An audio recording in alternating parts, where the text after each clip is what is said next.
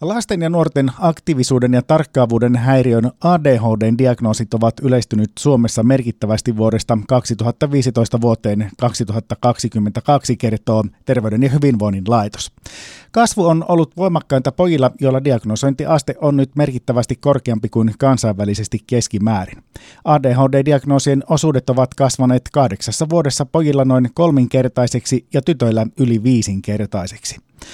THLstä ylilääkäri Terhi Aalto Setälä, jos katsotaan sitten ihan Pohjois-Savon lukemia, niin minkälainen tilanne on lasten ja nuorten ADHD-diagnoosissa täällä Pohjois-Savossa? Nämä meidän tiedot tosiaan perustuu THL ylläpitämiin rekistereihin, eli ne on siis rekisteripohjaisia tietoja palvelujen käytöstä. Ja, ja sitä, mitä on hoitoilmoitusrekistereistä saatu niin kuin lasten ja nuorten asioinneista terveydenhuollossa. Ja ja me selvitettiin sillä, sillä tavalla tätä esiintyvyyttä, että kuinka, kuinka monella oli, oli ADHD-käyntisyynä vuonna 2002.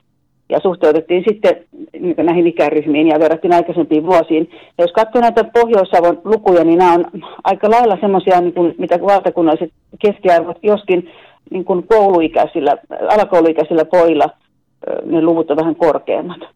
Ne on lähinnä 10 prosenttia. Noin muuten menee aika lailla silleen, kun Suomen maassa noin keskimäärin. Eli kasvua on myöskin diagnoosimäärissä ollut täällä Pohjois-Savossa? Kyllä on. Että kasvua, niin kuin, niin kuin totesit, että, että sekä pojilla että tytöillä kuin merkittävää kasvua.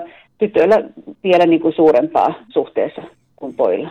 THLn Tilastojen mukaan Pohjois-Savon hyvinvointialueella ADHD-diagnoosien yleisyys oli pojilla 2015 2,6 prosenttia, kun vuonna 2022 luku oli 8,5 prosenttia.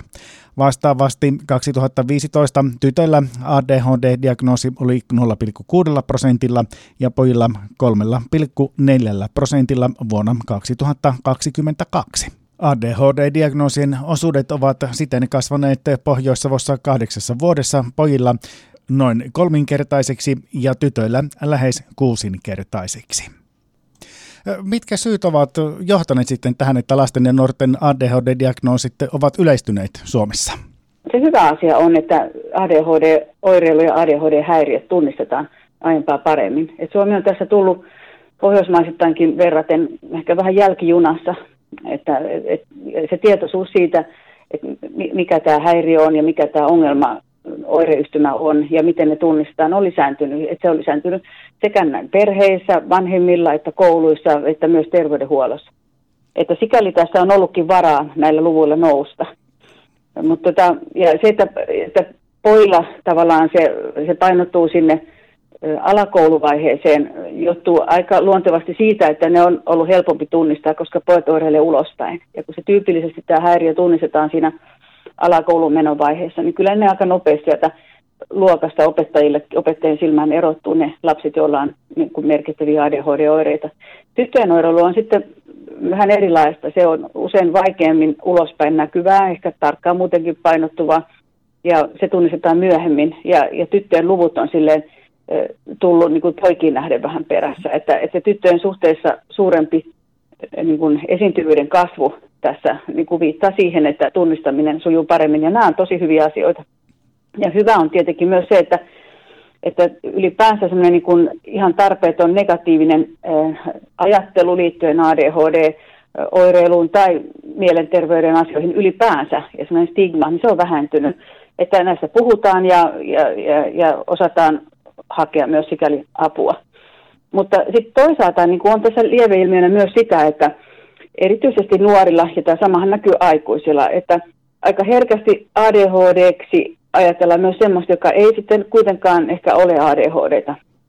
Että se on sillä tavalla hiukan tullut tavallaan semmoiseksi muoti-ilmiöksi, että siitä haetaan ratkaisua moniin erilaisiin asioihin, jotka ei, ei, liity, ei ole ADHD. Esimerkiksi keskittymisen vaikeudet, levottomuus, tämän tyyppiset. Ja kun saman aikaan katsoo näitä elintapoja, mitä aikuisilla ja nuorilla ja lapsillakin on, niin paljon on korjaamista siinä, että onko unen määrä riittävä ja onko riittävä määrä liikuntaa ja mikä on näitä digilaitteiden käyttömäärät. Että kyllä niin kuin lapsilla ja nuorillakin todetaan jo ihan älylaitteen riippuvuutta, josta niin kuin aiheutuva tavallaan niin kuin oirekuva voi olla ihan samanlainen kuin miltä ADHD ulospäin näyttää.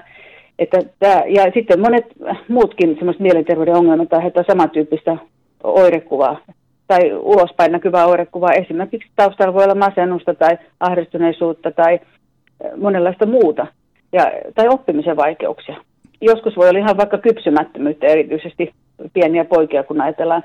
Että tämä, tavallaan diagnostiikassa tehdään sit sitä, että erotellaan että, ja arvioidaan, että onko mitään muita tekijöitä, jotka voi aiheuttaa tätä samanlaista niin kuin näkyvää oirekuvaa. Ja jos niitä muita tekijöitä on, niin, niin kuin arvioida sitten, mikä on se ensisijainen juttu. Että ei se välttämättä ole se ADHD.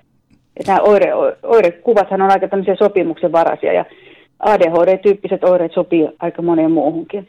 Se diagnostiikka on lapsille ja aika vaativaa ja tota, se pitäisi tehdä huolellisesti ja ehkä siinä on sitten äh, vähän epätasaisuutta alueellisesti Suomessa, että miten se diagnoosi, diagnoosi tehdään ja kuinka riittävät tutkimukset tehdään ja milloin se diagnoosi asetetaan. Ja ehkä tässä on yksi selitys näille merkittäville alueellisille eroille, mitä, mitä niin kuin tässäkin selvityksessä todettiin.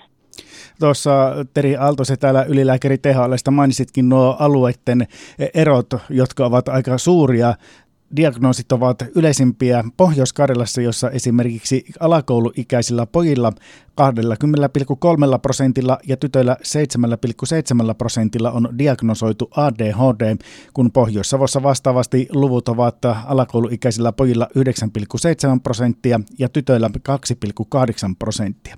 Tuossa maiskin tuon diagnostiikan ja mm. epäilit, että se voi olla sitten yksiselittävä te- tekijä näille eroille. Onko jotain muuta havaittavissa, että mistä nämä erot alueellisesti johtuvat? Joo, kyllä varmaan on eroja alueellisessa sairastavuudessa. Että mitä esimerkiksi Pohjois-Karjalassa muutenkin sairastavuus ihan somaattisiinkin sairauksiin on suurempaa monin osin kuin, kuin muualla. Ja, ja, mutta sitten se ei mun arvion mukaan kyllä ihan riitä selittämään näitä, näitä isoja eroavuuksia. Mutta sitten on hyvä katsoa myös, että mitä eroja on siinä muussa resurssoinnissa, mitä niin kuin lapsille ja nuorille tarjotaan. Et esimerkiksi kouluissa, että onko siellä, millaiset on ne kouluissa tarjottavat tuet että, ja koulujen tukirakenteet, luokkaryhmät ja, ja näin, että, koska se on kuitenkin niin tärkeä arkiympäristö lapsilla ja nuorilla ja ihan keskeinen, kun se on heidän työpaikkansa. Että, että siellä se oireilu näkyykin, että jos koulun tarjoamat tuet tai kouluympäristö jotenkin on epäsopiva, niin kyllähän se voi tämmöistä oireilua aiheuttaa ja varsinkin ylläpitää, jos tämmöisiä on taipumusta.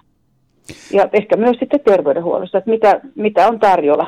Ja voihan olla, että, että ADHD-diagnoosia joskus asetetaan senkin vuoksi helpommin, että se tavallaan mahdollistaa esimerkiksi lääkehoidon harkinnan silloin, että jos alueelle ei ole muuten tarjota asianmukaisia tai riittäviä tukimuotoja. Että tätä pitäisi kyllä selvittää. Millä tavalla maiskin myöskin nyt on, että ADHD-tapaisia oireita aiheuttavat monet muutkin ongelmat kuin sitten pelkästään ADHD, niin miten näette Terhi Aaltose tällä, tällaisten virhe- ja ylidiagnostiikan näissä luvuissa? Mm. No se on mahdollista. Nämä erot on niin suuret, että on mahdollista, että tässä on nyt se virhe- ylidiagnostiikka jossain määrin. Että vaikea uskoa, että nämä alueerot voisi eri puolilla Suomea olla muuten näin isot. Mutta että meillä on Suomessa meillä on erinomainen käypähoitosuositus, joka ohjastaa siihen diagnostiikan tekemiseen ja, ja tavallaan tutkimiseen, mutta voi olla, että sitä ei aina noudateta. Että syystä tai toisesta niin se, se suositus ei toteudu. Ja yksi voi olla se, että jos, jos nyt on aika paljon keskitetty tätä diagnostiikkaa, tutkimista ja diagnostiikkaa niin kuin perusterveydenhuoltoon, joka on muutenkin aikamoisessa työpaineensa, että voi olla, että siellä ei ole mahdollisuutta ja, ja resursseja riittävän tämmöiseen monialaiseen työhön. Että Tanskassa oli tämmöinen samantyyppinen suuntaus vielä kymmenisen vuotta sitten, että noususuuntainen oli sekä ADHD-diagnoosien että ADHD-lääkehoidon osalta. Ja siellä tämä ratkaistiin sillä tavalla, että keskitettiin sitten tämä ADHD-diagnostiikka erikoislääkäreille. Ja sillä tavalla saatiin nämä luvut niin kuin maltillisemmiksi ja, tämä, tämä, ja se kehitys on jatkunut tasaisempana. Ja voi olla, että Suomessakin kannattaisi niin kuin niin kuin jatkaa sillä tavalla, että keskitettäisiin tätä niin kuin ADHD-diagnostiikkaa ja lääkehoitojen aloittamista sellaisiin yksiköihin, joissa on niin kuin riittävä perehtyneisyys näihin neuropsykiatrisiin niin kuin ongelmiin. Se voi olla perustasolla, se voi olla erikoissairaanhoidossa, mikä sen on alueellisesti kulloinkin niin kuin sopii, tai, tai ainakin, että on se riittävä erikoissairaanhoidon tasoinen konsultaatiotuki tarjolla. Se voi olla, että se olisi tässä, tässä kohtaa sellainen tarpeellinen toimenpide terveydenhuollossa, että ainakin sen tarvetta pitäisi niin miettiä. THLstä ylilääkäri Terhi Aalto-Setälä tuossa olikin jo puhetta, että sukupuolten väliset erot diagnoosin yhteydessä ovat kaventuneet, mutta tytöt tyypillisesti saavat ADHD-diagnoosinsa myöhemmin kuin pojat, niin eh, mistä tämä johtuu, että tytöllä menee sitten vähän, voisiko sanoa, iäkkäämmäksi, kun tämä diagnoosi tulee? No, tyttöjen oireilu ei sillä tavalla pistä opettajien silmään ehkä, ehkä kouluissa. Ja se on, se on vähän erityyppistä. Ja ehkä tosiaan vähän enemmän tarkkaamattomuuteen painottuva ja muuta. Ja voi olla, että tytöt pystyy kompensoimaan sitten muulla tunnollisella työskentelyllä ja kyvykkyydellä sitten näitä oireita. Ja, ja se, Tanskasta tiedetään, että siellä niin kuin, niin kuin suurimmat esiintymishuiput on ollut pojilla siinä tosiaan siinä alakoulumenon vaiheessa – ja, ja, ja sitten tytöillä jossain 16 vuoden pintaan. Ja vähän samalta näyttäisi tämä suomalainenkin meininki. Että, että toisaalta kun sitten esimerkiksi kouluterveyskyselystä on saatu niin kuin tyttöjen raportoimana mm, paljon tietoa heidän psyykkisestä niin kuin hyvinvoinnistaan, niin 8-9-luokkalaiset siellä on skoorannut tosi vahvasti ahdistuneisuutta yli kolmannes viime keväänkin kyselyssä – niin kuin raportoi niin kuin, semmoista ihan merkittävää ahdistuneisuutta. Kouluuupumus on yleistynyt ja semmoiset stressin kokemukset. Ja se on just tämä sama, sama ikävaihe, missä tavallaan tämä ADHD esiintymishuippu on. Että on, on vaikea sanoa sitten, että onko tässä toisaalta, että onko sitten se niin, että jos on tavallaan näitä tämmöisiä ADHD-tyyppistä oireilua, niin se koulunkäynti tulee ihan erityisen raskaaksi ja aiheuttaa ihan erityistä kuormitusta ja uupumusta. Vai onko tässä toista päin? Että kyse onkin ehkä siitä, että siellä on taustalla niin kuin stressiä ja uupumusta, joka sitten näyttäytyy tämmöisenä oirekuvan, joka tulkitaan ADHD. Tätä on vaikea sanoa, että mikä on muna ja mikä on kana, mutta että jotenkin sopii hyvin siihen kuvaan, mikä niistä nuorista tytöistä on. Että on, on aika pulassa siinä yläkoulun puolella.